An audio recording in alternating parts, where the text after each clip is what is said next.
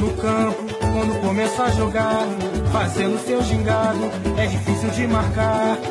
Fita pra ali, fita pra lá, fita pra cá, com a bola nos pés, ninguém consegue. Ele sabe fintar. Fita pra ali, fita pra lá, fita pra cá, com a bola nos pés, ninguém consegue lhe roubar. Velkommen til Brasserbold. Vi er nu i slutningen af november og sniger os langsomt mod december og et dansk vejr, som kun indeholder mørke. Men midt i regn, vind og korte dage med sollys finder I Brasserbold, hvor vi tager jer med til et sted, hvor sommeren er på vej, og vi måske kan give lidt solskin til det novemberkolde Danmark. Siden sidst har det brasilianske landshold spillet deres hidtil sværeste VM-kvalifikationskamp i år, nemlig mod ærkerivalerne for Uruguay. Brasserne trak heldigvis det længste strå, men hvad kan vi tage med for kampen, og hvad kan de have med som ballast fremover? Den brasilianske liga, den stopper aldrig, og Peter og jeg sidder nærmest foran tv'et i døgndrift for at følge med, da der hele tiden er nyheder derfra, som vi ikke vil gå glip af. Vi har fundet frem til nogle kampe, som vi synes er umådeligt interessante, og som egentlig har haft en stor betydning for, hvem der er med i spillet om mesterskabet. Vi skal også et smut forbi pokalturneringen, som også er et varmt emne i Brasilien. Og her er vi faktisk nået til semifinalerne, hvor vi har en lille overraskelse, da der nemlig er et hold med fra den næstbedste række. Til sidst, der ser vi frem mod ugens opgør i Copa Libertadores. Ja, I hører rigtigt. Copa Libertadores. Det er den rigtige turnering. Ikke Champions League, nej. Copa Libertadores, som kører på vildeste gab ned i Sydamerika. Og den begynder rent faktisk så snart vi har slukket for mikrofonerne. Velkommen til Brasserbold. Mit navn det er Andreas Knudsen. Jeg sidder jo som sagt hjemme i det novemberkolde Danmark. Og Peter Arnholdt, du er jo min øh, partner in crime, og du sidder nede i Brasilien. Og det er jo ved at blive sommer i Brasilien. Kan du ikke give os lidt, øh, lidt solskin og lidt varme dernede fra? Eller er det sådan rigtig brasiliansk forår også kan være en gang øsende regnvejr og sådan en umådelig tristhed, ligesom vi har det her hjemme. Men her der er det jo bare mørkt. Ja, vi får noget, nogle ordentlige øh, regnbyrde om, om aftenen øh, typisk, men det, det har ikke været så voldsomt. Øh, jeg kan da huske, at for nogle år tilbage, der var der jo oversvømmelser i dele af, af den her stat, Minas Gerais, øh, hvor, jeg, hvor jeg holder til. Øh, men, men så langt er vi ikke kommet nu, og det, det kommer vi for, øh, forhåbentligvis heller ikke. Men, men ellers så er det jo de der 26-30 grader, ikke? Og, og det bliver jo bare varmere. Øh, så, sådan er det hernede i, i, i Brasilien. Men, men det er jo godt, altså man kan jo komme, komme lidt ud, ikke? Og vi har jo været lukket ned i snart, hvad er det, 8, 8 måneder nu, ikke? Øh, med, med coronavirus og alle de der restriktioner, øh, som der er, ikke? Og øh, vi ser jo mod Europa, og, og vi ved jo, at det er jo der, at, at tingene sker først. Øh, vi kommer jo lidt senere i gang øh, her med, med coronavirus. Og vi ligger, eller vi bliver jo selvfølgelig noget deprimeret, når vi kan læse de tal, der er i, øh, i Europa, ikke? og så, så ved vi jo også bare, at, at de tal kommer også hertil. Øh, min kone, hun arbejder jo på et øh, hospital, ikke? Og, og der har i løbet af de sidste, øh, sidste uge, der er jo øh, flere og flere indlæggelser med, med det. Og det rammer jo også sportens verden. Altså når vi kigger på, på kampe, ikke? og de kampe, vi skal igennem, så er der jo mange hold, der bliver, ja, bliver ramt af, af sådan et udbrud af, af covid-19, og det, det sætter jo sådan nogle, nogle, øh, nogle spor rent, øh, rent sportsligt. Øh, jeg så lige en video her med ham, der er, er fodbolddirektør i Curitiba. Øh, han har været indlagt i en måned nu. Han er 69 år. Og han blev så sluppet løs her i, blev kørt ud i rullestol øh, med grønne og, øh, øh og hvide ballonger og mens personalet stod og, og klappede af ham. Ikke? Øh, og, øh, han kommer jo på arbejde nu her, fordi hans, hans hold Curitiba, som vi også kalder øh, har kældnavn de hvide lov, ikke? de ligger jo... Øh, de ligger jo under nedrykningsstregen, så der skal jo ske en, en, en masse ting. Men det er ikke specielt godt, at den sportslige leder, han, han ligger inde på et hospital med, øh, med, med virus. Men, øh, men det, det, kender, det kender vi jo altid også i, også i Europa. Men, men Andreas, altså nu, men, nu skal vi ikke snakke for meget uh, coronavirus, i hvert fald ikke øh, forløbig, men jeg fik jo en, en rigtig fed optagelse øh, fra, fra dig med, med en samtale, som du har haft med en forfatter. Øh, kan du ikke lige øh, sætte os på sporet og, og, og tænde lidt op for forventningens glæde? Jo, det, det kan jeg tro, og det her, det, det er noget, jeg håber, som kommer udkommer her inden for den nærmeste stykke, stykke tid, det er den bog, jeg havde snakket om i sidste podcast, der hedder øh, 1982 Brazil, The Glorious Failure, øh, af, øh, af den engelske forfatter, der hedder Stu Horsfield. Og jeg, jeg købte den her bog, og jeg tænkte på, okay, hvad er det for noget, vi har her? Og jeg læste den igennem. Det gik, det gik relativt hurtigt. Nu er jeg blevet færdig med den. Det var jeg ikke, da jeg snakkede med Stu. Men jeg tænkte bare på, hvordan kan en englænder skrive en bog om Brasiliens VM i 1982, og hvordan kan den være så øh, forholdsvis følelsesladet egentlig, som, som han har gjort den. Og jeg tænkte bare, okay, jeg skal, jeg skal snakke med Stu om det her, det her projekt, han har haft gang i, og hvorfor gør man det, og øh, alle mulige spørgsmål. Og jeg må sige, at snakke med Stu, det var simpelthen at trykke på en fortællerknap. Altså, øh, jeg vil næsten, jeg vil næsten tage, tage den jakke på, der hedder Jørgen Jorting, fordi jeg spurgte ikke om ret meget, men Stu, han havde en fortælleglæde og en, en overskudsmåde at sige de her ting på og fortælle om lige netop det her VM i 82, hvor han var en 10-årig dreng, hvad der skete med ham, og hvordan han så på fodbold, når han skulle bagud, ud bagefter, når de spillede fodbold, at være Zico, han skulle være Socrates, og alt det der. Så gud, det var da utroligt, fordi England dengang havde et hold med for eksempel Glenn Hoddle og andre store stjerner på. Så ja, du har som sagt hørt den her, ikke også? Og, og jeg sad bagefter og var sådan helt... Øh, nogen måske sige selvfed, men jeg vil godt sige selvtilfreds, fordi jeg følte mig virkelig godt tilpas i, i, i Stu's selskab. Og det, han gav mig ved den der samtale, det var, det, det var bare rigtig godt, og det synes jeg, at øh, I skal have den glæde af at høre. Selvfølgelig det en samtale på engelsk, men jeg lover, at øh, den podcast, der kommer til at omhandle den her bog, det kommer ikke kun til at omhandle den her bog, det kommer til at omhandle lidt om Brasilien 1982. Øh, og jeg skal nok lave et oplæg til det, hvor der kommer sådan en forhistorie og sådan noget til, og så kan I høre den der samtale, og, drøm, og, og til jer, der er gamle nok til at huske det, drømmer jeg tilbage til den gang, hvor Eder, han banker bolden ind mod Sovjet, og oh, hvordan gik det mod Skotland, og så videre, så videre, så videre, og selvfølgelig, øh, som bogen jo så hedder, The Glorious Failure, fordi jeg siger, hvordan kan du skrive sådan en romantisk tragedie? Og det svarer han jo også på, og det synes jeg, vi kommer ind på rigtig mange gode emner om det her.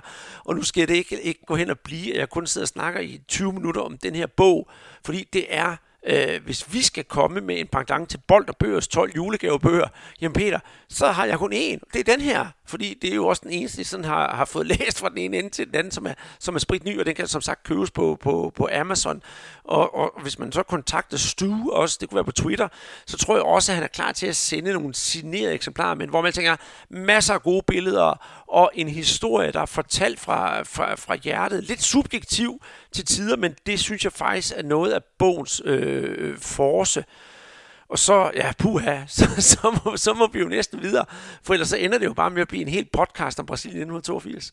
Og jeg har hørt den, som sagt, øh, ikke, og jeg synes, det er en, en fremragende. Øhm, ja, altså, hans fortællerglæde er jo, er jo rigtig god, ikke? og du kommer jo med, med nogle, nogle fantastisk gode øh, hvad hedder det, oplæg og, og indspark. Øh, så, så man kan bare mærke, at han er, i, han er glad for den her øh, samtale, og, og, og han er jo også ude på sin Twitter-profil og, og fortælle, at han nu har han skulle været igennem til en dansk øh, podcast, ikke? Og, og, og det har startet at fortælle, at det skulle bare have været et kvarter samtale om den der bog, ikke? Og, og det blev så bare en, en time. Ikke? Øh, men, men øh, sådan kan det jo heldigvis også gå, jo. Ikke? Og det er fedt, at, at sådan en fyr, han ikke er, han giver sig tid til at, at, at, at fortælle os til, til sådan en lille, lille gruppe danskere, øh, hvad, øh, hvorfor han har skrevet den der bog, og hvorfor det her hold i og for sig blev ja, man kunne godt være sådan lidt af hans hjerteblod, ikke? Men, men der var rigtig mange, der blev ramt dengang i, i 82, og med, med rigtig god grund.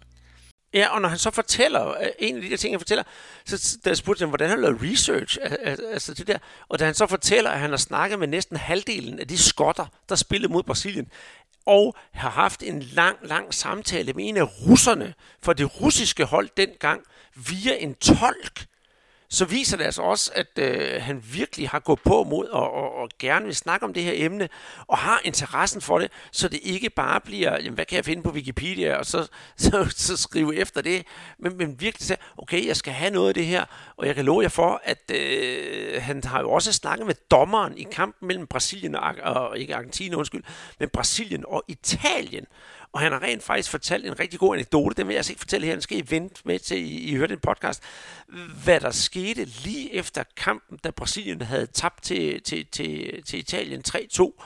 Altså, det, jeg synes, det er helt fantastisk, at han har fået lov til at snakke med alle de her mennesker, som har været involveret i det her VM på den ene eller på den anden måde, og så især alle de der modstandere af Brasilien, der kunne fortælle om, hvordan var det faktisk at møde de her brasilianere.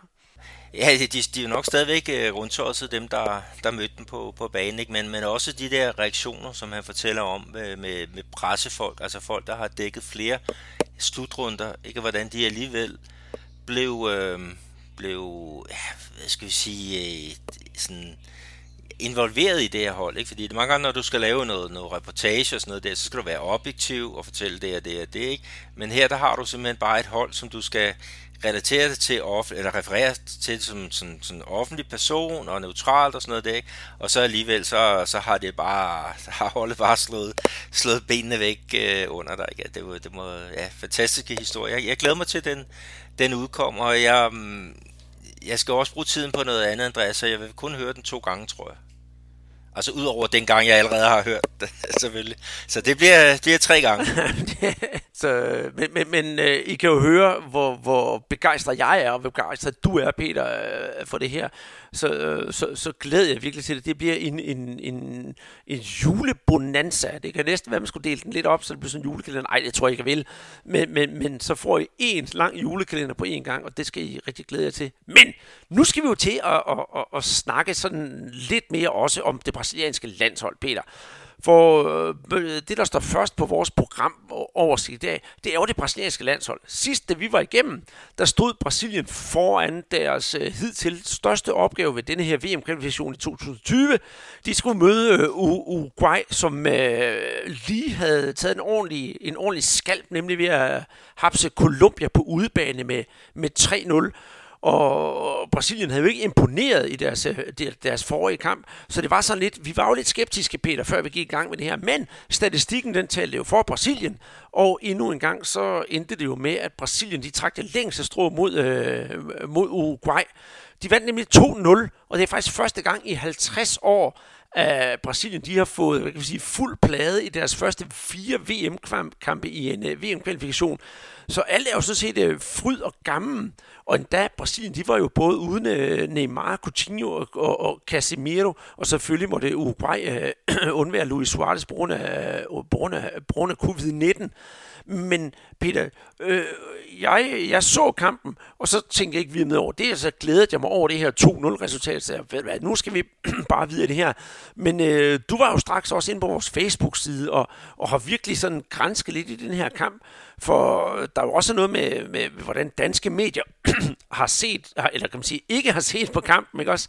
Og så er der i hele taget, hvad, hvad, hvad synes du, var det var for en kamp, vi så? For, for det var jo et, et, som sagt et rigtig, rigtig godt resultat over et stærkt Uruguay-hold. Ja, hvis, hvis vi tager det, det, det sportslige først, ikke, så er det jo nogle nøglespillere, som Brasilien var, var uden, ikke? Men, men omvendt så var det jo også en anden modstander, de skulle op mod. Øh, da de spillede øh, nogle dage for inden mod Venezuela, så var der jo hold, der, der stod øh, tæt pakket dernede og skulle forsvare øh, nålet, og Uruguay kom jo til kampen med, med masse selvtillid efter den der flotte sejr i, i Colombia.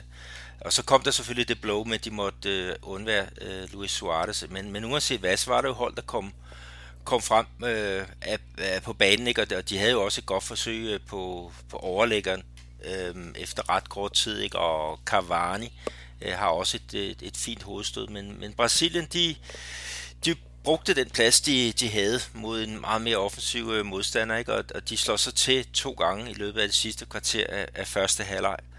Øhm, og, og, og det var så, som du siger, øhm, øh, Arthur med sit første øh, landskabsmål. Jeg tror, øh, 21 kampe han har spillet. Øh, men han havde fået chancen igen, ikke? Og, og var rigtig, rigtig god. Øh, en rigtig lille motorzinho, som, som det bliver kaldt hernede, altså en lille motor. Og, og øh, og han, han fungerede øh, rigtig godt øh, sammen med, øh, med hans, øh, hans marker ind på den, den centrale midtbane, øh, øh, Louis øh, Douglas. Øh, Øh, slutter Douglas Luiz fra, fra Aston Villa. Ikke? Så, så der, var, der var sket et, et kvalitetsløft med, med hans øh, tilkomst, øh, synes jeg. Ikke? Og, og så ellers så var det jo overraskende, at han havde Titi havde valgt øh, Ederson igen på, på målet. Øh, men, men det må jo, altså hvis man vælger øh, Manchester City målmanden, øh, to kampe i træk i, i buret frem for, for Allison, som har været første målmand i rigtig, rigtig lang tid, så må det jo være, fordi at man siger, at han er den bedste. Og øh, jeg, jeg glæder mig til at se den der duel, ikke? fordi Brasilien er jo rigtig godt kørende på, på de der øh, poster. Men, men det var godt at se det der kollektiv øh, udtryk, som det vel hedder, som Brasilien havde. Altså det kan godt være, at der var noget modgang, og der var nogle kreative esser, der var ude. Øh, der var en boldbryder, en meget, meget vigtig boldbryder, en meget, meget vigtig personlighed, Casemiro, der var væk. Men, men de, fandt, øh, de fandt hurtigt hinanden og, og, og spillede en, øh, en, en rigtig, rigtig fin kamp. Det var ikke øh, fodbold som i 82, øh, men, men at, at slå Uruguay ude med, med, med 2-0, det var, det var sgu godt nok fint. Uruguay har så for, for Cavani udvist midt i anden halvleg, og det hjælper selvfølgelig også på, at det bliver lidt lettere. Men det, det kunne godt have gået lidt galt øh, ved Jørgens Spark, hvor at Uruguay får bolden ind over stregen, men, men der er så en offside øh, lige i momentet for inden, som, som der korrekt bliver vinket for. Men, men det er jo fedt, altså, som du siger, det er jo en kanonstart, som, som Chichi har fået med sit hold, ikke? og han har jo haft holdet i en del øh, VM-kvalkampe nu, og han har jo ikke tabt en eneste af dem. Øh, jeg tror, han lagde ud med, jeg tror det var 8 øh, sejre i træk, efter han, han tog over fra en, ja, fra, fra Dunkas. Øh, ja, øh, lidt, lidt kedelig øh, periode, men, øh, men, men, men, men positivt var det da. Og, og det der med danske medier, øh, Andreas, øh, ja, Luis Suarez ude, og det blev selvfølgelig noteret i en masse danske medier. Men det, der var kendetegnet for de fleste af dem, det var, at det var ikke en eneste af dem, der nævnte, at øh, han gik glip af en kamp mod Brasilien. Altså det er VM-ranglisten, eller verdensranglistens nummer 7, mod nummer 3, der spiller om vigtige point til en VM-kvalifikation. Og det eneste, man gider at skrive om, det er, at han kommer til at misse en kamp mod, øh, mod Barcelona øh, på grund af, af, af virus, eller sandsynligvis for det. Altså jeg tænker på, altså hvem, hvad, hvad er det for et kikkertsyn, der, der er tale om? Øh, jeg, jeg synes, det er det nærmeste skræmmende, og vi har heldigvis fået nogle, jeg skrev lidt om det på Twitter, og vi fik heldigvis nogle, nogle tilbagemeldinger, der sagde, at det, det, det er sgu også skidt, og det, det er fedt, at, at, øh, du og Andreas lige holder fanen højt, fordi at, at, øh, at folk har altså kigger den for det blinde øje, når det gælder øh, sydamerikansk fodbold. Og det er jo altså her, alle stjernerne er. Det er jo her, de kommer fra. Altså, det er jo Messi, Suarez og alle de der. Så hvad der er mist? Mm, og, det, og det er jo lige præcis det, og der vil jeg gerne øh, sætte en finger på, på, på, på Uruguay, fordi øh, Øh, det kan godt være, at der er øh, stor hype om, om, om fodbolden i Argentina og i Brasilien, men den er mindst lige så stor i Uruguay. Vi skal jo huske, at øh, Argentina har deres tango, de har deres historie, de har deres øh, øh, alle de her, de her gauchoer og alt det der. Brasilien har sambaen, de har kaffen, de har karnevalet, og så har de det der øh, romantiserede, det smukke spil osv. osv. Uruguay, de har ikke nu, nu det er virkelig firkantet det her, men, men øh, prøv lige at, for, alligevel at forstå det derude, ikke også? Fordi det er egentlig sådan, det er. Uruguay har ingenting.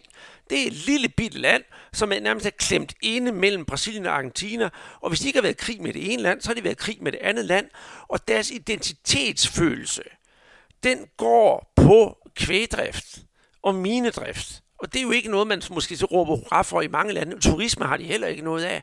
Og de er jo faktisk ret ubeskrevet blad for, for, for europæerne. Og sådan siger, ja, Uruguay, ja, hvad er det for noget? Ja, det var dengang Carolina Booking, dag, dag, han sagde Paraguay, Uruguay til, til OL 92, og så griner man af det. Men, men, men for at Uruguay skal have noget selvforståelse og, og, og noget at, at bryste sig af, så er det altså, at de har afholdt VM i fodbold, de har vundet et VM i fodbold, og så har de det der med, at de kan steppe op. Og fodbold, det er Uruguay, en af Uruguays identiteter. Så det er virkelig øh, en, en stor mundfuld for dem at spille VM-kval, og det er en kæmpe stor mundfuld for dem at være med til VM. Og hvis der er noget Luis Suarez, det tør jeg godt ved, men hvis du ringer til Luis Suarez nu og siger, Luis Suarez, hvad vil du helst spille? En VM-kval mod, øh, mod øh, Brasilien, eller, øh, eller spille en af de der store europæiske kampe, så vil han til hver en tid sige, jeg vil spille for mit land, og jeg vil spille for Uruguay. Og det var jo også det, der var problematikken, kan vi kalde det det, dengang, øh, da han øh, lavede sit nummer med, øh, med, med Cellini, hvor han beder med skuldrene, når han lavede de her ting for Liverpool, hvor han har, kan man sige, hapset lidt til modstanderne, at i Uruguay, der har man forsvaret Luis Suarez. Luis Suarez er en held i Uruguay, netop fordi han er med til at give folk i Uruguay deres identitet. Så vi skal bestemt ikke underkende, at han ikke er med for, for, for, for sit land, og vi skal heller ikke underkende øh, Uruguay, eller for, for den sags skyld mange af de andre latinamerikanske lande, hvor meget fodbold betyder i de pågældende lande. Det er altså ikke kun Brasilien og Argentina, selvom vi selvfølgelig snakker mest om, øh, om, om, om Brasilien. Og det var jo egentlig lidt synd, at han ikke var med til den her kamp, fordi det kunne måske også have været med til at, til at gøre det lidt spændende. For det er jo to mastodonter, der mødtes øh, den der aften. Ja, vi, vi savnede en, øh, en Suarez, og, og det drama, som der altid er, når, når han er på banen, det, det gjorde vi afgjort. Men ja, men de har jo en fantastisk øh, flot fodboldhistorie, og, og har vundet også, altså deres klubhold har vundet VM øh, øh, flere gange. Så, så der, der er virkelig noget at, at skrive om, og folk, der har været nede på den der turisme, som der ikke er ret meget af. Altså hvis man hvis tager det ned til Montevideo, så skal man jo, det har jeg så ikke selv været, men man skal jo tage ind og se det der stadion, hvor at, uh, den første VM-finale blev uh, holdt i, i 1930. Ikke? Og, og så, så lavede Uruguay også det onde i 1950, da de så slog uh, Brasilien på, på Maracanã i den, den altafgørende kamp om, om VM-titlen, ikke? Og, og øh, og, og ja, fik øh, 200.000 mennesker inde på det stadion til at, og, og, og tige helt stille, som, som øh, ham, øh, Jigia han sagde, der er tre øh, personer, der har fået øh, helt øh, fået Maracana til at, at tige helt stille, og det er paven, det er Frank Sinatra, og, og så, er det, så er det mig. Men det er altså to gange, at de har vundet øh, VM for, for landshold, så det er et, et, et, et fantastisk stort øh, øh, fodboldland, selvom de sådan geografisk set fylder, fylder så lidt. Øh, så, men, men også noget andet med at snakke det der med landsholdsfodbold, og måske den der sådan lidt fremmedgørelse, der, der kommer. Ikke? Altså her i Brasilien, der er der jo store problemer i øjeblikket, fordi at VM-kvalifikationsturneringen, den bliver vist på det, vi kan kalde Open TV, altså gratis tv. Øh, det er så hjemmekampene. Men øh, udekampene, det er, er ligesom i, i Danmark, det, det, det er blevet sendt til en af de der betalingskanaler. Og jeg nægter simpelthen at betale øh, for endnu en kanal. Øh, her i hvert fald. Så, så jeg var jo, jeg sad foran PC'en, og så hoppede jeg fra den ene streamingtjeneste til den anden, og, og jeg tror, jeg kom forbi tre øh, undervejs, men fik da se kampen øh, med arabisk øh, tale, og det var et andet sted også lidt underholdende, men jeg foretrækker mig, jeg foretrækker nu alligevel, at det bliver vist for, for, for den store, altså nogle store landstækkende øh, kanaler her i Brasilien, fordi hvis det skal være hele folkets hold, så skal det også være hele folket, der skal kunne, kunne se kampen.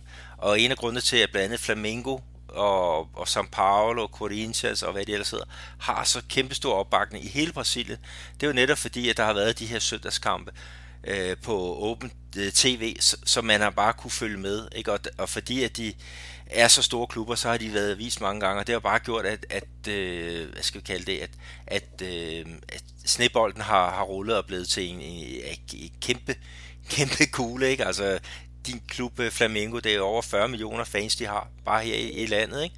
Og det, det får man altså ikke ved at placere klubbens kampe på et eller andet øh, betalings-tv, øh, hvor øh, der er så få, der kan, kan se det. Så jeg, jeg ved ikke, om det brasilianske fodboldlandshold, eller hvad hedder øh, forbund, at, at de øh, tænker i de baner, men, men øh, det, det burde det. Hvis de, vil, hvis de vil have, at folket skal bakke 100% op om det her landshold, så skal de lægge kampen, eller sælge dem til nogen, der viser dem til, til, til godt folk, og ikke bare til, til få udvalgte. Mm, lige, lige præcis. Men den snak, Peter, den har vi jo haft, øh, den har vi haft før, så den, den vil jeg ikke lige gå dybere ind i nu, fordi der kan I måske bare gå tilbage ind i de forrige podcast og høre, hvor øh, både du og jeg, vi, vi harmer lidt om det her. Men hvis vi nu lige vender tilbage til den her, til den her VM-kval, og der runder jeg så også af her, men sammen når vi snakker det om, om, om Uruguay, nu snakker du om, de har vundet VM to gange. Den ene gang, det var som sagt på hjemmebane i 1930, og den anden gang, det var i Brasilien i 1950. Og hvis man gerne vil vide lidt mere om de to pågældende VM og Uruguays historie, hvad, hvad det angår, så anbefaler jeg den fremragende podcast af fodboldhistoriker Svend Rybner, som hedder øh, Historien om VM. Jeg tror bare, man kunne gå ind og, ind og søge på dem.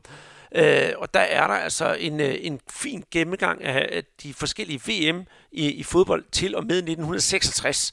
Og der har vi altså både 1930 og 1950 med, og der kan man altså få virkelig meget, øh, meget viden om det. Øh, og det er for øvrigt også selv samme Svend Rybner, som er en af bagmændene bag den der fantastiske filmfestival, der hedder Shoot, som øh, viser en masse dokumentarfilm øh, og øh, hvad hedder det, fiktionsfilm om fodbold i den ene og den anden henseende. Sidst var det her i, øh, i marts måned i København. Desværre skulle der være, eller ikke desværre, der skulle have været afholdt noget i Aarhus her for øh, i sidste weekend, men desværre blev det altså aflyst øh, på grund af corona.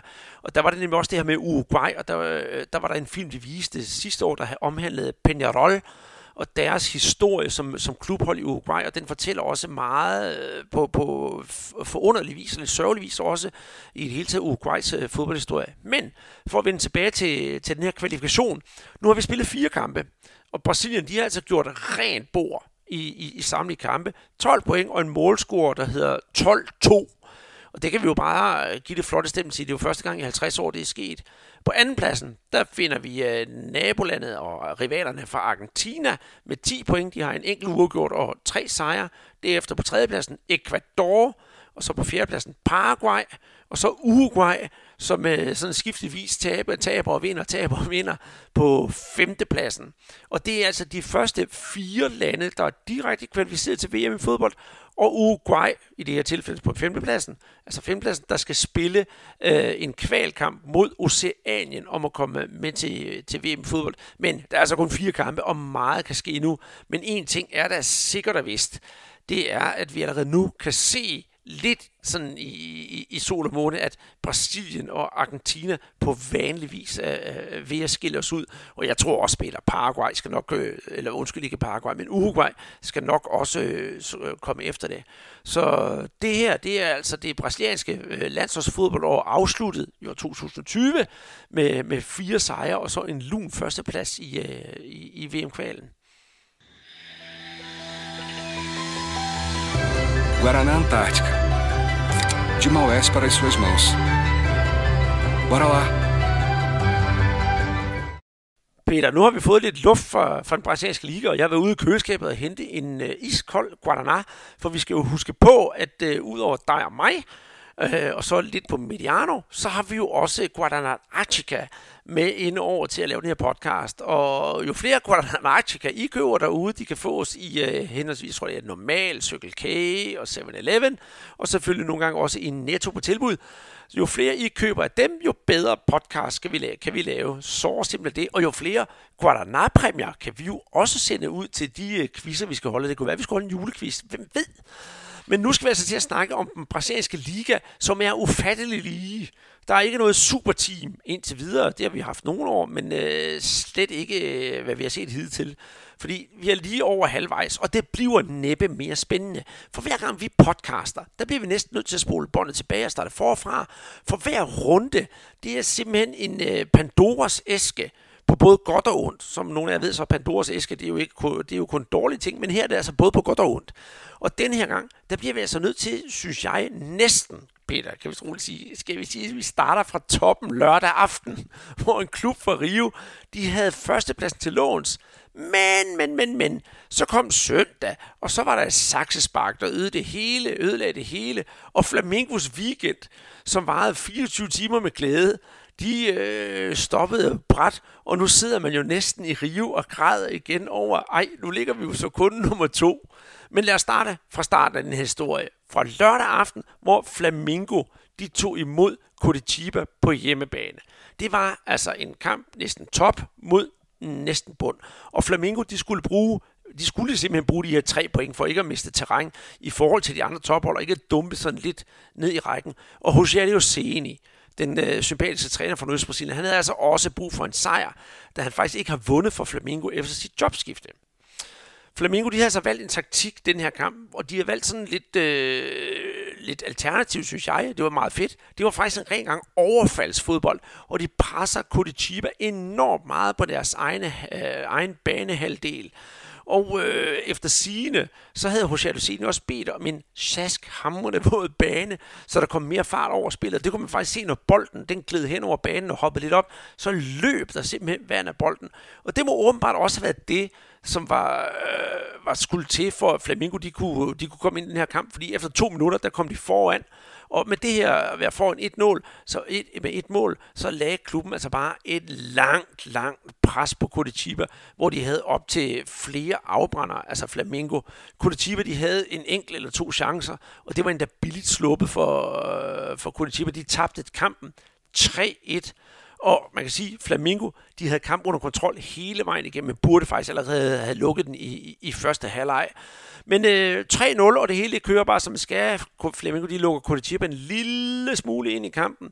Og til sidst så ender det jo også med, at Curitiba de får et øh, trøstemål. Så som sagt, det ender 3-1. Men det ændrer jo ikke på, at Flamingo var klart de bedste og de chancer, Curitiba havde, det var ikke ret meget. De havde generelt ikke meget at, at byde ind med, og de spillede faktisk, synes jeg, mest uh, som et hold, der hører til i den øh, næstbedste række. Og vi skal huske, at selvom det her det var en sejr over et bundhold, så var det utrolig vigtigt for både Flamingo og Jose Luceni, der har været inde i en del modvind. Fordi nu har de fået selvtid på kontoen forud for Copa Libertadores, hvor de skal møde Argentinas, øh, argentinske Racing her i 8. finalen, lige så snart vi har uh, slukket for mikrofonerne her, Peter. Men det, der var interessant ved den her kamp, hvis vi sådan ser det lidt med fodboldromantiske øjne, det var jo, at det mål, som Curitiba scorede, det blev scoret af ingen ringer end Madeus, som er Bebetos søn. Og øh, Bebetos søn, han havde jo så valgt at, øh, skal vi sige, gå ind til den her kamp, og da han scorer det her mål, så vælger han at lade være med at fejre scoringen. Nogle de vil måske sige, okay, øh, ja ja, du reducerer til 3-1 langt ind i overtiden, så er der ikke noget at fejre. Men der er faktisk en historie bag den her, kan vi kalde det anti-fejring. Og den skrev du lidt om på Facebook. Ja, det er rigtigt. Altså, ham der scorede, det jo Matheus Oliveira. Og øh, der, er der er nok mange derhjemme, der siger, ja, ah, men ham kender vi ikke. Men I kender ham alligevel. Altså dem, der så VM i 1994, kan huske et mål, som øh, Bebeto han scorede i kvartfinalen mod Holland. Han bragte den foran 2-0, og han fejrede det med en, en, øh, sådan en ja, det bliver kaldt sådan en vugge, vuggefejring, hvor han står ved siden af, af Romario og så Marcinho.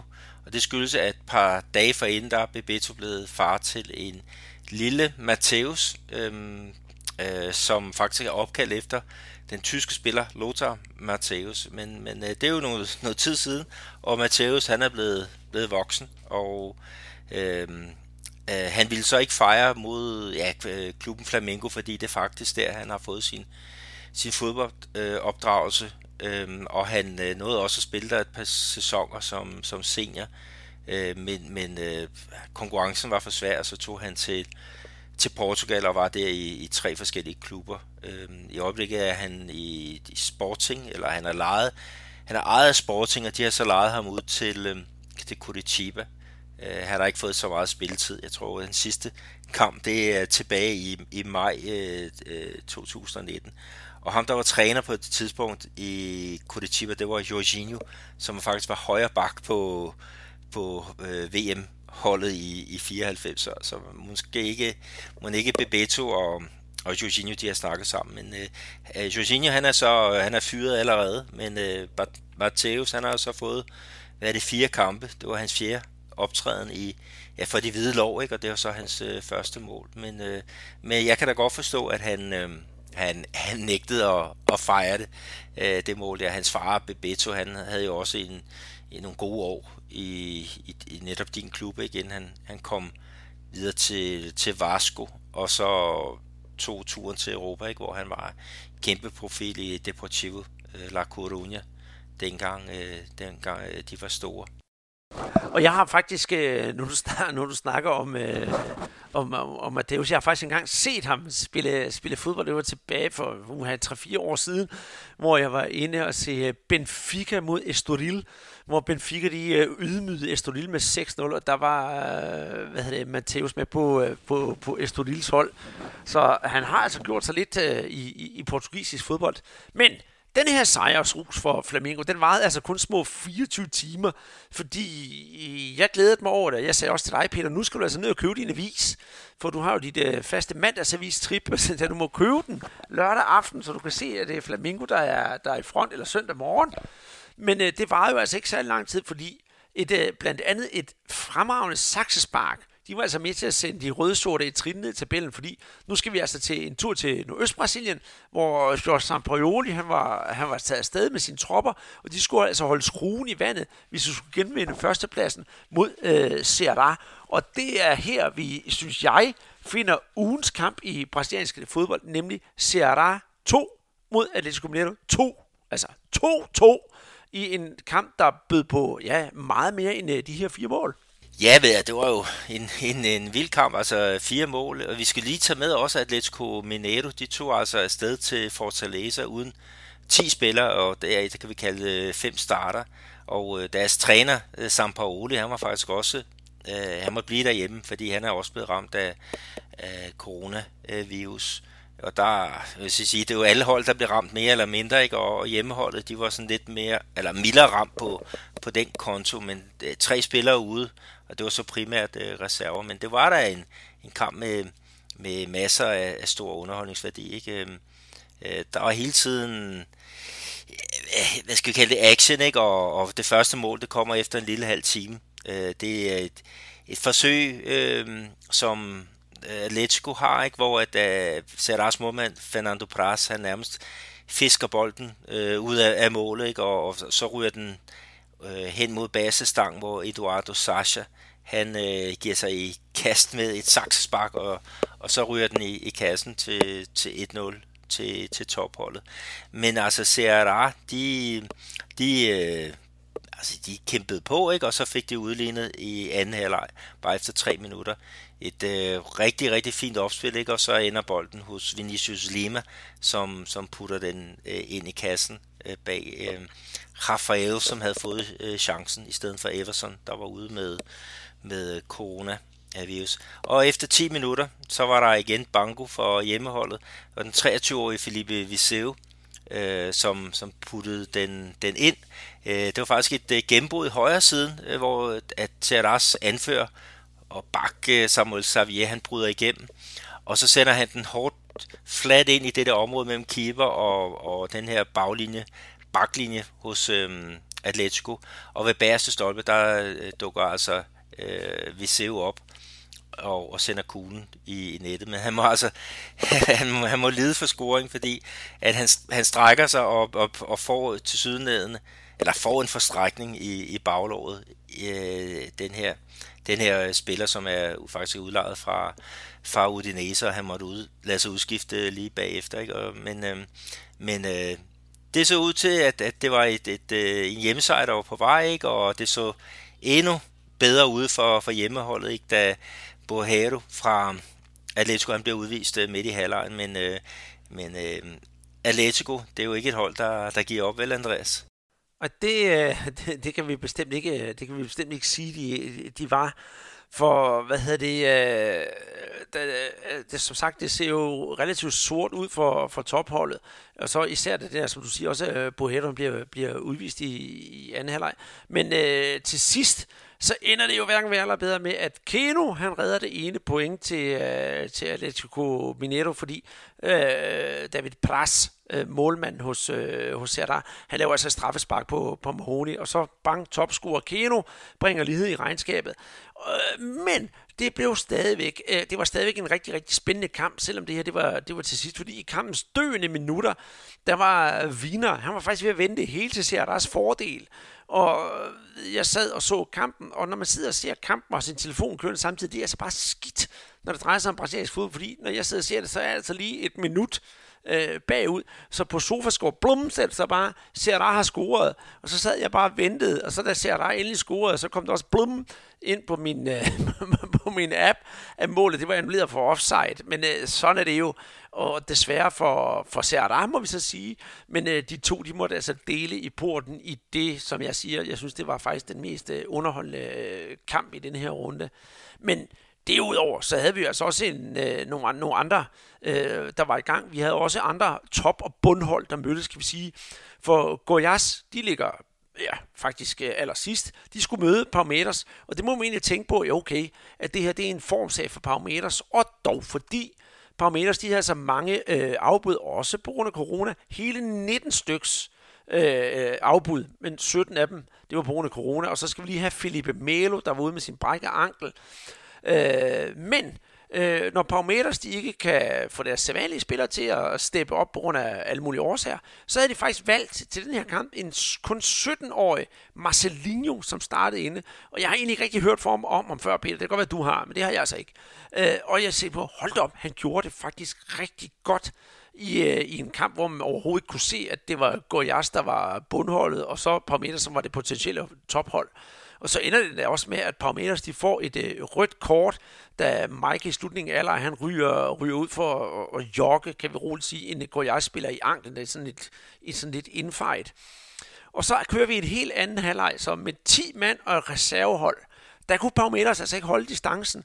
Og de havde altså nogle gode forsøg, men øh, det ender altså med, det var Goyas, der trak det længst stå, der Mikkel Ferrara, der med et drømmehug, det kan vi roligt sige, fra 35 meters afstand, afgjorde kampen til Goyas fordel i, hold nu fast, det er 93. 20. spilleminut. Og det er altså utroligt. Så vi havde altså her en øh, bundholdet, der vinder over det potentielle, potentielle tophold. Og så har du lige lidt øh, bonusinfo, fordi der var også noget med noget trænerhaløjser. Ja, det, det altså Goiás, de er jo kommet rigtig skidt fra start i den her sæson, og de ligger jo isoleret i, i bunden. Men øh, de har jo så skiftet træner, øh, og, og øh, ja, op til den her kamp, de havde jo Anderson Mojeda, men øh, han røg ud, og det var så det, det 18. skift, øh, trænerskifte her i, i Serie A. Altså der taler om 16 de steder fyringer, og så er der to gange, hvor at øh, en træner har gjort sig godt, øh, så for eksempel Rogerio Sene, så han bliver bliver hentet til, øh, til en, en anden klub. Øhm, og øh, Goiás, altså de er topscorer på den der liste. Altså, de har fyret tre trænere. De startede med Ney Franco, øh, så var det Thiago Lagi, og så nu her, så var det Anderson Mojero, der må sige øh, farvel. Så, så, så der, der er masser af uro i, i den her øh, klub, i hvert fald på, på træner øh, banen, og de har, ja, altså, jeg, jeg snakkede med, med nogle folk øh, om den her klub op til, til den her sæson, og de var blandt andet meget interesseret i at få, mm, få solgt øh, Sandro, som folk kender fra, fra landsholdet og også fra, fra Tottenham, fordi han var for, for dyren her, ikke, om alt det her coronavirus, ikke, så, så havde klubben simpelthen ikke de penge, øh, der skulle til. Så, så der har ikke været råd til at købe de, de forstærkninger, som man havde øh, øh, behov for, og, og det kan man så se i, i tabellen nu. Men det er lidt ærgerligt, ikke? Øh, Goiás ligger jo midt i, i, i Brasilien, næsten midt i i hvert fald, øh, ligger lidt syd for hovedstaden Brasilia. Ikke? Og de har så i øjeblikket to klubber i, i Serie A. Den anden det er Atletico Goianiense, og så har de en klub, også stor klub, Villanova, som ligger i C, C nu, men, men er dem med, med den største supportergruppe øh, i, i, i, i byen. Men, men øh, Atletico Goianiense, det er jo også et hold, der, der, der kæmper for det, ikke? og øh, vi kan godt se en, en serie næste år øh, uden et eneste hold fra, fra Goiania, og øh, det ville skulle være synd, men, men øh, pilen peger i, i den retning i hvert fald. Ja, det desværre, desværre, desværre. Og vi hørte jo også selv fra, da i vores ligaoptakt fra, hvad hedder han, Ricardo Silva, som jo er tid ex-AGF'er, øh, som er midt i, i, i Goiás og kender de to klubber rigtig godt, hvad han fortalte lidt om, om, om dragerne og hvad, hvad de ellers hedder. Øh, så ja, det er sgu lidt synd, fordi det er øh, en, en stat Goiás, som har præsenteret meget godt fodbold igennem tiden, og de fortjener næsten at have et, øh, et hold i den bedste række. Men Øh, når vi også snakker om øh, den bedste række her, Peter, så kan vi altså heller ikke komme udenom at snakke om det tidligere tophold, International, som øh, har lidt lidt af, af den samme problematik, øh, som, som Flamingo har haft lidt svært ved at steppe op de sidste mange kampe. Og hvis vi så ser, at de spiller mod, øh, øh mod Fluminense, og de taber kampen øh, med, med, med 2-1 på, på hjemmebane, og kan sige, Fluminense på nuværende tidspunkt er deres direkte rival her på 4. 5. pladsen. Det ser rigtig, rigtig trist ud for, for International lige pludselig. De har spillet de sidste fem kampe, har de tabt tre og kun spillet to uafgjort. Øh, er de ved at miste det der momentum, øh, som, som de havde sid- tidligere på sæsonen? Ja, det må, det må man sige. Altså, de, de lagde ud med øh, en argentinsk træner, Eduardo Gudet, og, øh, og førte som så rækken øh, i, et, i flere omgange faktisk.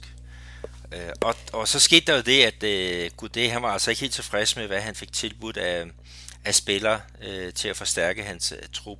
Og så fik han også et øh, tilbud fra Celta Vigo i Spanien, som han så har sagt øh, ja tak øh, til. Ikke? Og så, mm, så, så er det sådan lige efter 22. spillerunde, så skulle man have en, en ny træner. Og så faldt, fandt man den, den gamle øh, greve øh, Abel Braga øh, øh, frem igen.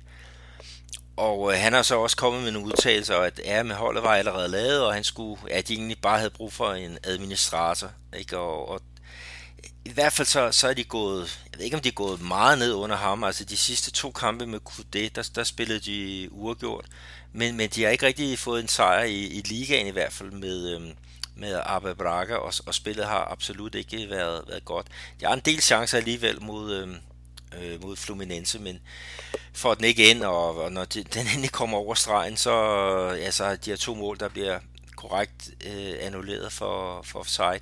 Men, men det, det er jo bare ikke det, vi havde håbet på, ikke? Og, og som vi også kommer ind på, øh, så har de jo også øh, de er jo med i Copa Libertadores, øh, de er med i den øh, brasilianske øh, pokalturnering, øh, som også kommer til at, at fylde noget, og så, så det her i, i Serie A. Så de, så de skal jo have en eller anden, der kan, der kan føre tråden af, at kunne det øh, videre. Men der skal stadig også bringes noget energi ind i holdet.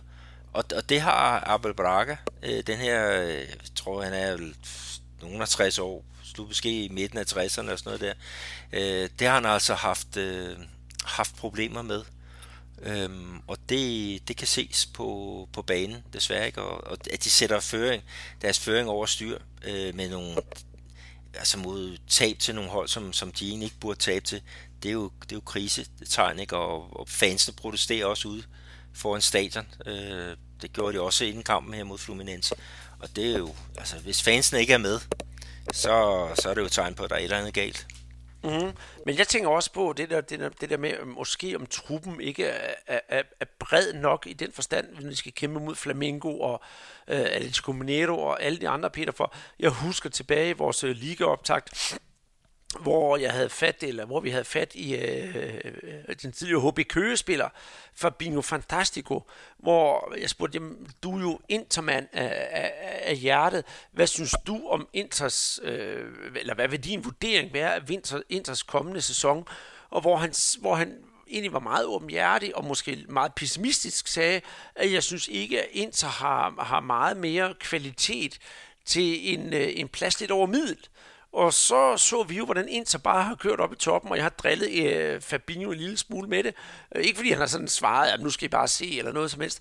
Men det kan jo også godt være, at han er begyndt at få ret, fordi nu udover det med træneren, at, at spillermaterialet de begynder at være trætte, og, og, og de kommer nu til at betale prisen, og man siger, okay, det kan godt være, at vi skal slække lidt på ligaen, det tror jeg egentlig ikke, man mener, vel? Men vi har Copa Libertadores, den ligger i baghovedet hele tiden, den er vigtigere end, end, end, end ligaen, og så er det der, hvor, hvor skal vi satse vores penge? Skal vi spille på hestene, eller skal vi spille på hundene? Øh, det er jo det. Ja, det, det, det er i hvert fald ikke godt, det de præsterer lige i øjeblikket, men jeg, jeg tror meget, at, at deres sæson har, har, at det har betydet meget, at de havde en argentiner, der kunne give dem det der aggressive øh, udtryk. Øhm, og det, det så vi jo også, nogle af de her kampe, de, de, de spillede, ikke, hvor de får fat i bolden øh, helt, helt øh, oppe på den sidste tredjedel, og, og har let til, til mål. Ikke? Og, og det er jo også det hold, der lavede flest eh, frispark. Altså, det var, hold, altså, var fantastisk eh, irriterende at, at, at spille mod øh, med deres aggressivitet og de mange øh, spilafbrud. Ikke? Men, men øh, ja, ny mand ved, ved roret, og det har altså til synligheden givet nogle, nogle øh, bivirkninger, og det kan også godt være, at spillerne var ved at køre lidt, lidt træt øh, i forhold til den energi, som de skulle vise i hver eneste kamp. Ikke? Det er jo ikke bare en kamp om ugen, det er jo to kampe om, om ugen nu om, om stunder øh, i det sammenpressede program. Men, men jeg er spændt på, om der kommer en reaktion, øh, fordi øh, der er nogle, nogle vigtige turneringer. Øh, Serie A er selvfølgelig den, det, ja, nummer, øh, nummer to på, på listen, ikke? Altså Libertadores er jo, er jo etteren. Øh, det er den, man, man går efter, men øh, Øh, jeg må så sige, at, at Fabinho, han har jo har vurderet det, det rigtigt nok øh, dengang. Altså jeg, jeg siger, altså tabellen lyver ikke, så International er det bedste hold, og og hvis man bruger den logik igen, ikke, så kan man sige, at det er de så ikke længere. Det er jo det. Og et andet hold, som måske går den anden vej øh, af, af modsætning til International, det er The Sleeping Giant, kan vi roligt sige, fra São Paulo, fordi vi bliver ved med at snakke om São Paulo, der stadigvæk lister sig op af den her tabel, Peter og har stadigvæk nogle kampe i hånden, og teknisk set, hvis de har vundet de kampe, de mangler at spille, kunne de være nummer et, og så videre, så videre. Øh, de var jo i kamp mod dit hold, Vasco. São Paulo, Vasco, kampen, den ender 1-1, og der ved jeg, at du sad garanteret kline til skærmen, fordi den kamp, det skal være altid, den har jeg ikke set. Nå jo, det er rigtigt. Altså, det var en, en fin kamp set med, med Varskøjen, Men der var sådan lidt, man gik ind til den med, med den lidt, lidt uro, fordi at de manglede rigtig mange øh, spillere. Så um, ude med, ude, uden 4 til 5, øh, når øh, deres anfører Leandro Castan, de måtte også skifte ud på, på målmandsposten, hvor Fernando Miguel, også en rutineret her, var ude med, øhm, med øh, coronavirus. Men, men så sker der jo det, at så får en anden muligheden, ikke? og ham, som, som man slap løs her i den her kamp, det var sådan den 19-årige keeper, Luke Kahn. Øh, og øh, han gjorde som en rigtig målmand, han greb øh, chancen, han spillede rigtig, rigtig godt. Øh, Luke Count, det jo, betyder store Lukas. Øh, han havde i hvert fald en, en uh, håndfuld rigtig øh, fine redninger. øh, blandt andet et, et skud på fra Brenner, hvor han, han virkelig øh, viser noget, noget, noget styrke. Ikke? og uh, altså, han skal have en stor tak for, for det her ene point. Altså, man kommer foran efter 18 minutter øh, ved German Cano, den argentinske øh, topscorer. Det er kontraspil, øh, hvor at, uh, São Paulos øh, ene stopper, han kommer til at ja, overvurdere situationen, eller undervurdere den. Det er i hvert fald således, at øh, Karno får frit løb, og så putter han den øh, hårdt og flat øh, i, ind bag ved, ved, ved øh, keeperen, øh, Thiago Volpi, som er en fantastisk keeper. Øh, men efter øh, god øh, halv time, så gik det altså galt. Altså Luciano, deres, øh, deres øh, topscorer, øh, øh, St. Paulos topscorer, han får den altså puttet ind, og det er efter en opspilsfejl, hvor at øh, St. Paulo får Europabolden, og så bryder den ind i venstre side og spillede hårdt flat ind foran, skråt tilbage, og der er, er Luciano altså klinisk i sin, sin afslutning. Men det er jo rigtig, rigtig godt øh, point, ikke? og nu snakker vi om det der coronavirus, ikke? hvor det bliver sådan måske, jeg ved ikke om det er et lotteri, måske nærmest en russisk roulette øh, om, om pointene, men, men altså, vi, vi får jo set nogle af de der øh, nye spillere i aktion, ikke? Og, og, og Lucão, som har været med omkring øh, det brasilianske U17-landshold, og nu er han inde omkring U23-landsholdet. Han får altså ikke ret meget spilletid i, i Varsko, men, øh, men, men gjorde det rigtig godt der, ikke? Og, og jeg kan ikke gøre andet end at sammenligne det med, med, med hvad vi så i, i, øh, i Flamingo, ikke? hvor at øh, øh, Diego Alves var, var ude med en skade. Øhm, og hvad, hvad skete der så der? Ja, så fik de jo øh, deres, øh, deres kæmpe keeper ind, øh, tredje målmand endda, ind på banen, og han har altså gjort det rigtig, rigtig godt i, øh, uh, i efterhånden en, en, en halv snes kampe øh, Neneka bliver han kaldt. Han havde lige en svipser i, øh, i, i pokalen mod, mod São Paulo, hvor man som målmand ikke skal drible, men det lærer han jo nok. Han er en ung herre, men han har virkelig fundet ud af, at se, ved du hvad, jeg kan spille lige op med en af de allerbedste. Nu er Diego Alves så tilbage og tilbage i målet, men jeg tror, ingen har glemt øh, Nikau. Og der går nok ikke længe før, hvis han, øh, hvis, hvis han bliver ved med at være nummer tre i Flamengo, så er der nok en anden klub, der køber ham. For det første, så er han jo en relativt god målmand, og så kan vi også regne med, at han er altså kæmpe stor, så han fylder altså godt ud i det her mål. Og det er jo også en, øh, en fordel.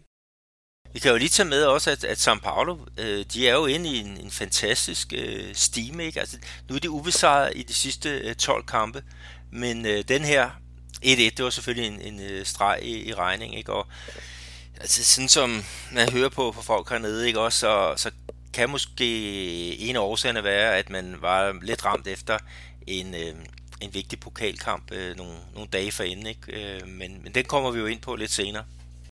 Det gør vi. Det er jo nemlig en brasilianske pokalturnering. Den sidste kamp, jeg synes, Peter, vi skal nævne i øh, den forgangne runde her, det er mellem de øh, to store hold i Brasilien, nemlig Corinthians og Grêmio den endte altså målløst, og der må vi altså sige, det er ikke nogen øh, overraskelse, fordi det er nu fjerde gang i træk, at de her hold de spiller, øh, spiller 0-0, så det er lige frem en, øh, en tradition, kan vi roligt sige. De spiller dog en ret tæt kamp, Og øh, selvom øh, Corinthians det her, den her kamp, de fik to røde kort, så hvad kan man sige, kunne de godt holde lidt Gremio fra, fra at score, og så 0-0 for, for fjerde gang i træk. Men det bringer jo selvfølgelig også til øh, den aktuelle stilling i den, øh, i den, brasilianske, øh, i den brasilianske liga. Og der finder vi jo, Peter, med dit avistække fra, fra i mandags, der finder vi jo Atletico Mineiro på førstepladsen med 39 point og 22 kampe. Så har vi Flamingo på andenpladsen, ligeledes med 39 point, og så er der selvfølgelig målforskellen. Og så på tredjepladsen, der har vi altså São Paulo med 37 point. Og vi skal altså huske, at São Paulo de har tre kampe i hånden. De har kun spillet 19 kampe, hvor uh, Flamingo og Atletico Mineiro har spillet 22. Så de har jo altså gode muligheder for avancement. Så har vi øh, International på fjerdepladsen med 36 point, og med 35 point, der har vi Fluminense på femtepladsen. Og på den sidste kan vi sige, plads til Copa Libertadores, i hvert fald kvalpladserne, der finder vi Palmeiras med 34 point. Nede i bunden, der øh, kan vi altså kigge på 17. pladsen efter Vasco med 24 point efter 21 kampe, og så har vi Curitiba med 22 kampe på 20 point, og så Botafogo på 19. pladsen med 20 point, også med 21 kampe, og til sidst, der har vi altså Goiás på, på sidste pladsen, der trods sine, sine tre point på, mod Palmeiras, stadigvæk kun er på 15 point. Har du øh, målscorer, eller hvad kan man sige, topscorerne klar, Peter, eller er det en, jeg skal tage? Jamen, det har jeg i hvert fald. Altså, nummer et på topscorerlisten, det er jo Thiago Gallardo fra International. Og han, han blev så udtaget til, til landsholdet øh, her i, ja, mod Uruguay. Øh, nummer to på listen, det er Marinho fra, fra Santos, der har lavet øh, 12 mål. Keno fra, fra hvad hedder det, Atletico Mineiro har lavet 10, og det samme har Cano fra øh, Vasco da Gama. Og så har vi Pedro fra Flamengo med 10, Claudinho fra Red Bull Bragantino, altså også øh, noteret for, for 10 øh, træffer, og så nedenunder der, der har vi blandt andet øh, Luciano og Renato Kaiser, Luis Adriano og Nene og sådan. Der kommer en, en helt perlerække øh, dernede efter, men øh, det er i hvert fald nogle, nogle gode navne, vi, vi har der, deroppe. Så, men, men favoritter, Andreas, altså nu er vi jo et godt stykke henne, øh, og øh, har du et bud på, hvem, hvem bliver øh, brasiliansk mester? Det, det er jo et af de rigtig, rigtig gode spørgsmål, Peter, fordi sådan som det går nu, så er det altså, så er det altså rigtig, rigtig svært at vide. Nu havde Atletico den her uafgjorte kamp mod Serra, og, og Flamengo har haft et slinger i valsen. Åh, ja, øh, øh, øh, der hvor jeg synes, at pilen den peger mest opad, så vil jeg faktisk pege på lige pt. på, på São Paulo, men jeg håber da øh, med mit fanhjerte, at det bliver Flamengo. Jeg er faktisk øh, jeg er enig. Jeg, jeg, jeg, jeg tror faktisk ikke, øh, São Paulo de holder, øh, selvom de har de der kampe i, i hånden. Jeg tror på, på Flamengo. Og, og noget af det, det fik vi ikke lige fat i i, i afsnit om, om Flamengo. Det er jo, øh, altså udover den nye træner hos Jadio så har han altså også øh, lavet et hold, som er så meget back to, to basic, øh, som, som det kan blive. Øh, deres øh, tidligere succestræner, Jorge øh, Jesus, han stillede op i en 4-4-2 øh, med to øh, rigtig hurtige folk øh, helt fremme. Og det er jo det, som, som er så et overfaldsfodbold, eller, eller hvad hedder det, øh, presfodbold for, for fulde gardiner. Ikke? Og det, det har han ligesom fundet til, tilbage til, ikke? og det, det gav jo Bode øh, her mod øh, Curitiba. Og, og nu må vi så se, hvad, hvordan de, de klarer sig mod øh, hvad hedder det, argentinske Racing øh, Øh, her, ikke? men, men jeg, jeg, de har så stærk en trup, de har så mange muligheder at, at spille med, med, hvis vi igen går tilbage med Everton Ribeiro ude i højre side, og det er der Skritter på, på venstre, ikke? og så Bruno Enrique, og så enten Pedro eller Gabi Gold helt frem. Altså den, den, den fire, den der, hvad hedder det, kvartet der, altså de kan virkelig gøre, gøre ondt. Så skal der selvfølgelig ordnes noget med, med forsvaret, men kan de lykkes med det, så tror jeg, de, øh, de får et meget godt øh, andet øh, halvår. Det, det var en fadese med Dominique Torrent. Altså han, han prøvede at lave for meget om, og, øh, og det, det, det kom til at koste ham øh, jobbet. Øh, han, han havde nok øh, heller ikke den pondus, der skulle til. Altså, en ting er at være hjælpetræner for Pep Guardiola, men og selv at skulle, skulle stå i så stor i spidsen for så stor en klub som, som Flamengo. Øh, han, han var fejlkastet, det, det må man sige. Men, men, men det bliver nemlig rigtig spændende, og det er også bare det, om uh, Arascaeta, han kan, han kan blive ved. Jeg, jeg synes, at uh, der er virkelig forskel på Flamingos hold, når det er uden Arascaeta, og det er med Arascaeta. Han er simpelthen uh, en eller anden jeg ved ikke, om der er sådan noget psykologisk i det, men en eller anden drivkraft på det her hold, som bare kan få det op på et, øh, et, et højere niveau, og så glæder jeg mig også til, til selvfølgelig, at Go kommer tilbage, og det er det rigtig sige, de der fire kløver der, det er altså rigtig, rigtig giftigt. Men vi får se, hvordan det går, fordi i næste øh, runde her, øh, nu ved jeg godt, der kommer Libertadores midt i det hele, men vi skal i næste uge, eller inden, inden vi snakker videre, eller øh, snakker til næste podcast, så har der været spillet nogle, nogle kampe, og der glæder jeg mig faktisk til at se, øh, hvad hedder det, øh, Flamingo mod Gremio blandt andet. Og så har vi også øh, Atletico, Atletico Mineiro mod Botafogo. Det er de to kampe, jeg i hvert fald rigtig glæder mig til at se. Jeg ved ikke, øh, om du har nogle øh, kampe, du glæder dig til at se i næste uge, udover, ja, bortset fra dem, jeg gerne vil se, altså Flamengo og, og, og Atletico Mineiro. Altså, jeg, jeg, jeg vil sige, at jeg kan, ved det kampprogram, der er lige i øjeblikket, så, så kan jeg ikke se så langt øh, fremad, så jeg, jeg glæder mig rigtig meget til øh, Copa Libertadores og de kampe, der bliver, bliver spillet her. Så, så men den, den, øh, den, den får vi taget lidt, øh, lidt længere ned. Ja, det er, det, er, det er helt i orden, og det er det, som også er indledningen. Der er jo fodbold hele tiden, så, så bare der sker det mindste i den ene turnering, så kommer man hurtigt til at, at, at et kort øjeblik at, at glemme den næste turnering. Og når vi nu snakker om turneringer, så synes jeg faktisk, at øh, vi lige skal runde øh, den brasilianske pokalturnering. Fordi der er vi rent faktisk på nuværende tidspunkt nået frem til øh, semifinalerne, og de ser altså således ud. Det har vi Americo, America Mineiro mod øh, Palmeiras og Grêmio mod øh, São Paulo. Og hvis øh, vi starter med overraskelsen, så er det jo America Mineiro fra Serie B, som, øh, som, som er nået så langt frem. Øh, Peter, vi har jo snakket om mange gange igennem podcastens tid, fordi de har også været med i den bedste brasilianske række. Men hvad er det lige, der er med det her America Mineiro?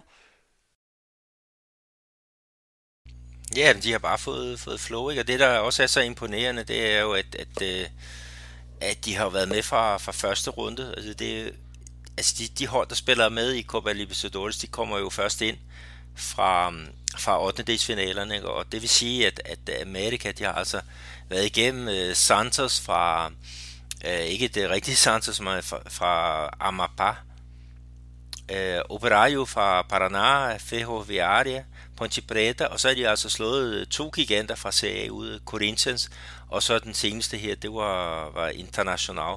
Og den der semifinale mod International, altså det var jo dybt øh, dramatisk. Øh, de havde vundet øh, den første kamp øh, i øh, International med, med 1-0, ikke? Og øh, de var så tæt på at køre den hele vejen hjem via 0-0 hjemme på Arena Independencia her i, i min by.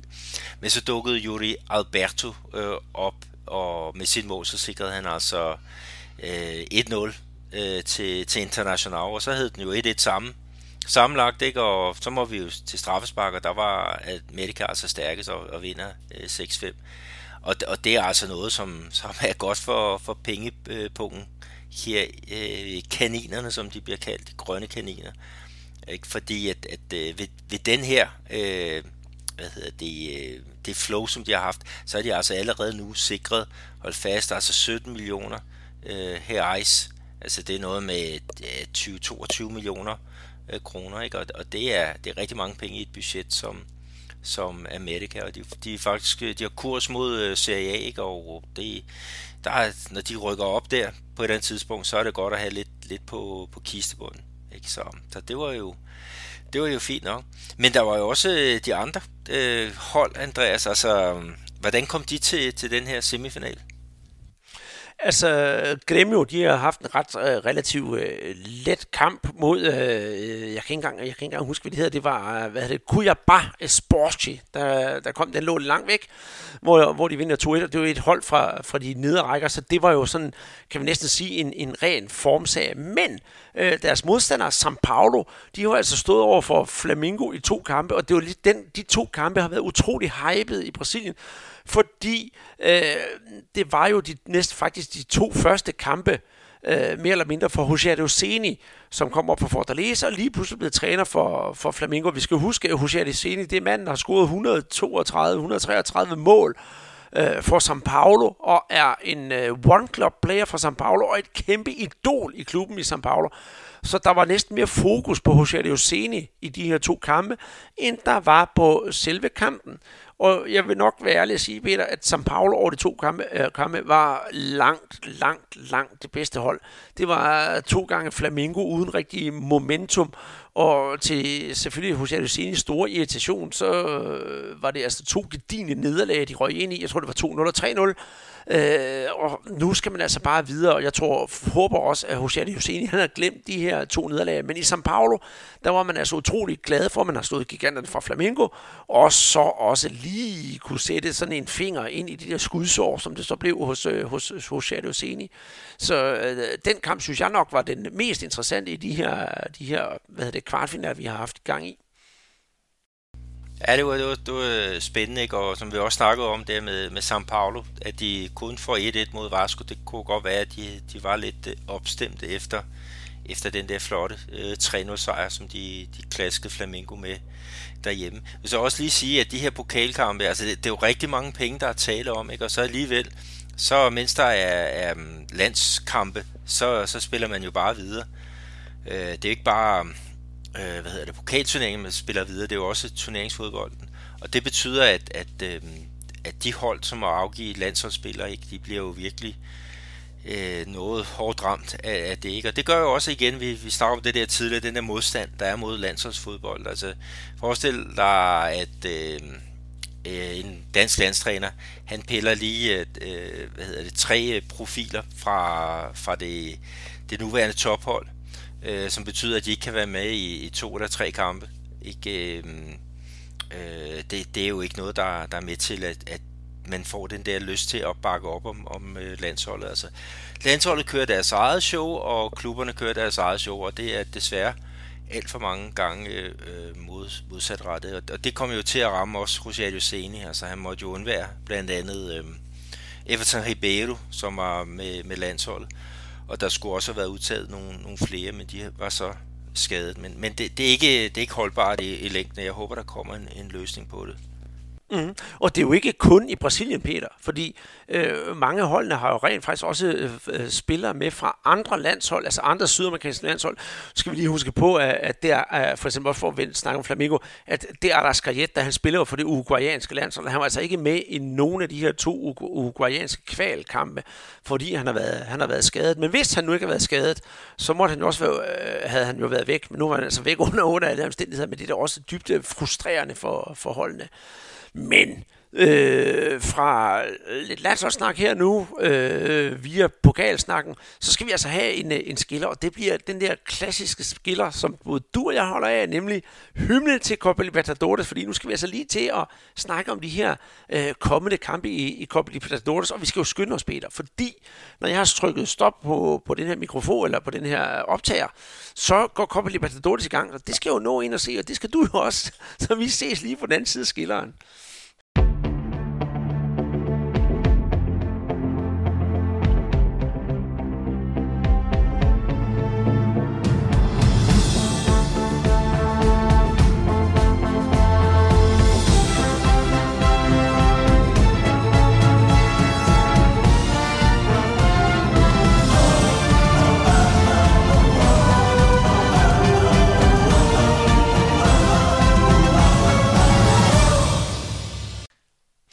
Ja, man bliver jo godt humør hver gang man hører den her Copa Libertadores hymne, øh, og det er jo det, vi også prøver at, give videre til jer derude. Det er gode humør og de der fantastiske kampe, der er i den her, øh, kan man sige, forunderlige turnering, der indeholder alt, hvad hjertet begærer, og det er fra de, de allerstørste glæder til måske de mest underlige situationer, man kan komme, øh, komme ind i.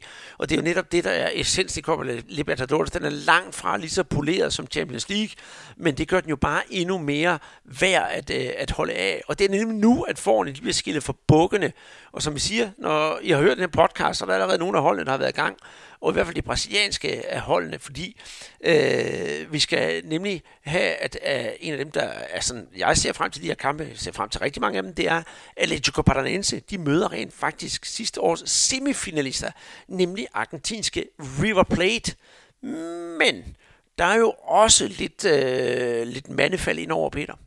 Ja, det er rigtigt, og det er jo primært Atletico øh, Paranaense, ikke, som, som er blevet ramt. Altså deres landsholdsmålmand Santos øh, er ude med øh, øh coronavirus, ikke, og sågar hans øh, reservekeeper Chandré øh, kan heller ikke øh, spille på grund af, af, af virus. Øh, så det er også tredje målmanden, som de, de stiller op med. Og så øh, en af deres nøglespillere, øh, Nick Kong, øh, han er altså også, også blevet, blevet ramt. Så, så det er jo pokkers ærgerligt, ikke? Man skal, skal spille måske den vigtigste kamp i året, ikke? og så må man bare undvære en, en masse profiler. Men, men det, det gælder jo, altså det kunne lige så godt have været øh, situation for, for River Plate. Jeg vil så også lige sige, at øh, dem, der, der godt kan lide River Plate, altså gå, gå ind på, på Twitter, fordi at, at øh, vores gode ven øh, Martin Andersen, han har faktisk øh, oprettet en, en Twitter øh, på dansk med, øh, med River Plate, så øh, den, den skal man gå ind og, og, og følge, eller det vil jeg i hvert fald øh, anbefale. Han er en, han er en frisk fyr, og han har også hjulpet os med nogle spanske udtaler i, i ny og næ. Øh, jeg skal lige finde ud af, hvad den hedder. Og mens du gør det, Peter, så kan jeg lige øh, hurtigt gå videre til nogle af de andre kampe, vi skal igennem. Og der har vi jo øh, Santos, de skal på, ude, på udebane en tur til øh, Quito i øh, Ecuador, hvor de skal møde LDU Quito. Og det bliver altså uden øh, deres træner øh, Kuka, som øh, også er ude på grund af, af, af covid-19. Så ja, vi kan vist roligt sige, der er i hvert fald i nat, så er der lagt i kakkeloven til både morgentræthed og måske en, øh, en bitter smag i munden. Og måske også, Andreas, måske også højdesyg, fordi vi skal også tage med, at Eduquito, de spiller jo altså op i, ja, hvad er det, er det over 3, 3 km højde, så det er jo også en, en ekstra, ekstra modstander for, for Santa, som de skal, skal ud på. Jeg lige tager med, at, at øh, den hedder River Plate øh, DK, og øh, hvis man skal lave det med snablag, så hedder den Danesa Pagina, altså D-A-N-E-S-A-P-A-G-I-N-A. Øh, gå, gå ind og bakke op om det, og han, han snakker også om, øh, en god Martin, om at, at komme på, på Facebook, ikke? og det er jo, det er jo ligesom, som, øh, ligesom os.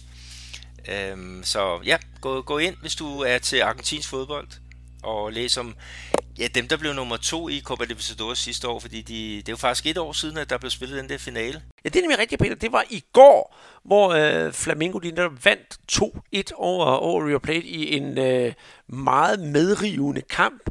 Og i hvert fald for, for River-fansene knap så godt udfald, fordi det hele skete i, øh, i, i aller, aller, aller sidste øjeblik. Og øh, apropos Flamengo, så skal de jo faktisk en tur til Argentina, hvor de skal møde Racing, og de ankommer faktisk allerede søndag og har lavet flere træningspas på La Bombonera, som jo nogen vil, vil vide er Boca Juniors øh, hjemme, øh, hjemmebane, hjemmebane. Og der er det altså sendt rigtig mange billeder dernede fra, så det har jeg siddet og, og mæsket mig med. Øh, Flamingo favorit, det synes jeg i hvert fald, og, og, og selvom øh, øh de har haft Seni bag roret få kampe, så tror jeg nok, de skal, de skal komme efter det. Uh, Racing, de har altså haft fire nederlag i, uh, i rap i, i, i ligaen, så der må altså være lidt uh, krise der. Jamen, det er der også, og deres tekniske direktør, Diego Milito, som nogen måske kan huske, da han var angriber både på landsholdet, men også i blandt andet Genio og Zaragoza og, og, og Inter. Ikke? Han har jo så fortalt, at han går af her i, i december. Øh, så de, de er noget uenige omkring øh, øh, prioriteringerne. Men, men igen, det er Argentina, og øh, nu har de Flamengo foran sig, så, så de, vil, de vil kæmpe til, til sidste mand. Øh, det, jeg, jeg tror, vi får en, en voldsom øh, interessant øh, kamp, og øh, jeg, jeg glæder mig som et, et lille barn. Men nu snakker du om, at det, de havde taget brug af Bocas hjemmebane. Det kan de jo snilt gøre, ikke? fordi hvor er Boca henne? Det er rigtigt. Øh, Boca de har altså taget en tur til, øh, til, til Brasilien, hvor de møder Internacional. Og øh, kort sagt, Peter, jeg tror egentlig, at International de er, er favoritter, trods den, den dykkende formkur, for de plejer altså at være et rigtig godt Copa Libertadores, øh, Copa Libertadores hold. Så har vi derover Delfin øh, fra Ecuador mod øh, Palmeiras jeg kender ikke så meget til, til, til, til Delfin. Jeg ved ikke, om, øh, om, om du har noget at sige til den her kamp, udover, jeg vil bare sige, med de historier, de begge hold har, så må Palmeiras være favorit. Ja, det er også, Palmeiras havde jo en af de, de bedste øh, er det det bedste hold i puljespillet. Det gør også, at man, man, øh, man kommer lidt, øh, man er lidt heldigere stillet ikke, i forhold til at, at slutte af på, på hjemmebane. Altså alle de hold, som, som starter øh, hjemme, det er jo det hold, der, de hold, der er blevet toer i, i puljespillet. Og dem, der starter ude, det er jo så øh, etterne. Så, så Palmeiras op mod Delfin, Ecuador, at det, altså, igen, øh, efter at, øh, at der, der har været alle de her coronapauser, så, så er der jo hold, der, der ikke er kommet så godt fra, fra land, ikke? Og, og Delfin, altså, de har ikke vundet de sidste fire kampe hjemme i, i Ecuador. Øh, omvendt så kommer Palmeiras også med et, et lidt, øh, lidt sjovt hold. Altså de øh, har fået testet øh, en masse spillere her i sidste øjeblik, ikke? Og, og, og bliver det en negativ coronatest, øh, så kan de tage afsted, og, og hvis ikke, så, så må de blive derhjemme. Så det, det er der en sted med noget, der skal bokse sammen nærmest på, på, på kampdagen. Ikke? Og, og det kan jo selvfølgelig godt øh, betyde nogle, ja, at, øh, at der er noget, der ikke kommer til at fungere. Parmeas må være, være favorit. Øh, jeg tror, det er et rimelig godt, jeg håber, det er et rimelig godt hold, de kan, kan stille med, og de skal, jo, de skal jo rejse langt for at, at komme afsted. Mm-hmm. Øh, det sidste hold, Peter, vi har, vi har med at gøre, det er, eller de to sidste, det er Guarani fra Paraguay mod øh, Gremio, og hvis vi skal sige noget om Gremio, så er Gremio, det er simpelthen Copa Libertadores svar på Tyskland, et hold, der bare spiller sig bedre og bedre, og er et klassisk øh, turneringshold, for det, det, det kan man næsten bare gå, gå i kalenderen og kigge, hvordan de, er, hvordan de er gode, de her turneringer. Og det synes jeg også er noget, der er med til at gøre dem øh, til favoritter, i, i, i den her kamp, og må ikke også de viser deres, øh, deres klasse, og så henter en sejr hjem, eller en uafgjort hjem på, på den her udebane. Og jeg tror virkelig, de tror på det her, fordi klubben har lige, altså lige her de sidste par dage, jeg tror, jeg ved ikke, om nyheden kom ud i går, eller den kom ud i dag, de har altså forlænget øh, deres kontrakt med deres øh, træner, Renato Gaúcho, et år endnu. Så det tyder jo også på, at øh, man er ved at finde noget, eller de, vil have, de godt kan lide den her kontinuitet, der er på holdet, og det arbejde, han gør. For øh, vi kan jo ikke komme udenom, at jeg synes, at han er en af Brasiliens aller, allerbedste trænere. Ja, det er i hvert fald godt, det han har haft gang i Grêmio. Altså, de har jo de har vundet øh, pokalturneringen, jeg tror faktisk et par gange, ikke? og så har de vundet øh, Libertadores en, en enkelt gang, ikke? og det var jo ham, som, som, som hele verdenspressen, de, ja, han fik det nærmest til at tabe munden, da han sagde, at da han var på sit højde, øh, det var til, til VM for klubhold, der var han, øh, øh, hvad hedder det, øh, faktisk bedre end øh, Cristiano Ronaldo. Øh, så, så det var også en måde, han, han fik taget lidt af presset om, at han var, han var en fantastisk spiller, og, mm, og var med på, på landsholdet i Brasilien øh, i flere omgange. Kom sådan aldrig rigtig med til en VM-slutrunde, så, så vidt jeg, jeg ved. Han, han er jo også noget en playboy, og, og da Brasilien skulle forberede sig til en af slutrunderne, der var de faktisk på Crusaders' øh, træningsanlæg lige her i, i omegnen der, og der plankede han den en aften, da han skulle ud og, og kigge på damer. Og da han så kom tilbage, han plankede den faktisk med en, en kammerat, øh, en holdkammerat.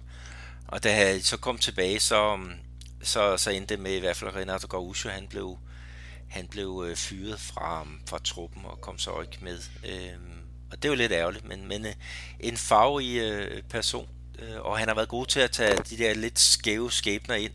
Altså det er sådan meget øh, creme hold, der består af af spillere fra egen øh, hvad hedder det, talentudviklingsafdeling, og så nogen, der er rutinerede herrer, som måske har lidt problemer, hvor de end har spillet, men som han får bragt på, på ret kurs. Altså, jeg ved ikke, om han, han lærte mig at, at, at planke den, eller, eller hvad, men han har, han har i hvert fald øh, han har haft en god indflydelse på den, så, så fedt, at han kører videre.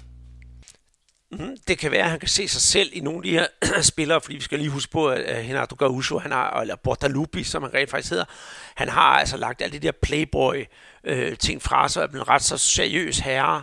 Øh, men returkampene i, i Copa Libertadores, de begynder så her fra den 1. i 12. Og så kan vi jo altså glæde os til julefodbold, ligesom det gør sig gældende i, i Champions League. Og øh, med det, så runder vi øh, podcasten af for denne uge. som sædvanligt, Peter, det er jo glad for, så blev det jo en længere omgang, og længere end vi som sagt havde regnet med vores tidsplan. Men sådan er det, når man er et godt selskab, og det håber jeg også, I har været derude. Og for at runde Henardo Gaucho af også, så vil jeg sige, øh, en god julegave, det, det er måske at gå ud og købe øh, bogen Fodboldsvindleren, som vi jo har omtalt rigtig mange gange, for der er Henardo Gaucho altså omtalt i flere kapitler, for det er jo øh, ham, den berømte fodboldsvindler, prøver at efterligne. Men husk at gå ind og finde os ind på Twitter, gå ind og få, øh, finde os ind på Facebook, også ind på øh, iTunes og give os nogle, nogle stjerner derinde, og så følg os ind på de der sociale medier, for der er der altså masser af guf at komme efter især dig, Peter, du kan jo næsten ikke holde op med at skrive, når du først går i gang. Og det er jo dejligt at sidde og læse og få de aller sidste nyheder fra, fra Brasilien. Derudover så kan I kontakte os på brasserbold.dk, hvis I har nogle spørgsmål af den ene eller den anden slags. Øh, der er ingen spørgsmål, der er for små, og der er heller ingen, der er for store, så vi tager gerne fat på alt muligt. Og hvis I har nogle emner, I synes, vi skal tage op i podcasten, så gør endelig det. Mit navn, det er Andreas Knudsen, og den her podcast, den er lavet sammen med Peter Arnholdt og Guadalajara, og så også selvfølgelig samarbejde med Mediano Sandbox, hvor I også kan finde os øh, inde i øh, både deres podcast feed og selvfølgelig vores eget her på, på Brasserbold.